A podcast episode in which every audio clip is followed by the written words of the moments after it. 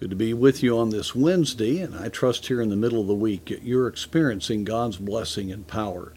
As we're heading toward the summer, I trust you're praying like we are that God will really use us this year to see people reached and His power displayed. The opportunities, I believe, are great around us, and I trust we will take advantage of those. My encouragement for you today is the fact that somebody's praying for you today. I love it when I hear somebody saying, Pastor, I pray for you every day, or I pray for you on such and such a day. And I really do ask God to, to bless you. That means a lot because I know God answers prayer. Sometimes I'll meet preacher friends and they'll tell me, I, I do pray for you. Well, I've got good news for you. 24 7, there's somebody praying for you. In the high priestly prayer of the Lord Jesus, as they were on the way to the Garden of Gethsemane, in John chapter 17, just before Christ would be apprehended. He's praying to the Father. And in the midst of praying to the Father, he says, Neither pray I for these alone, speaking of the disciples that were with him, but for them also which shall believe on me through their word. Well, everyone listening to me today fits into that verse. We all are here because of their word the New Testament has come from these men, and the, the testimony of the Lord comes from them, and we have believed on the gospel because of the ministry of Christ through them.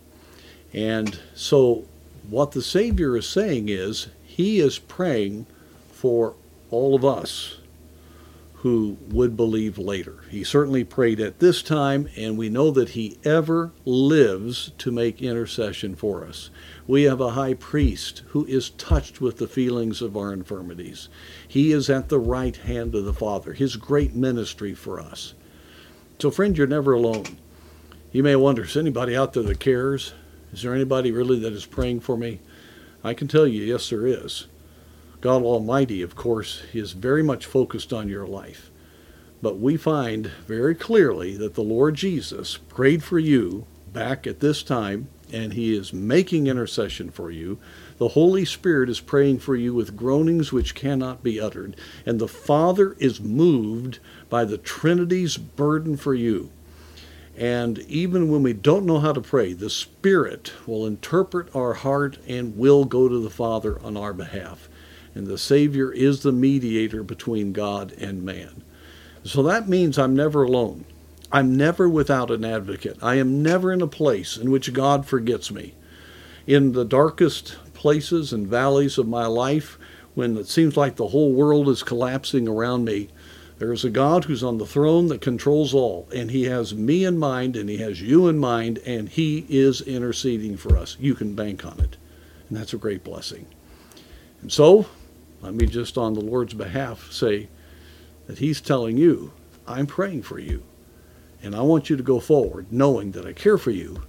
And I'm praying that you will have great victory and blessing today.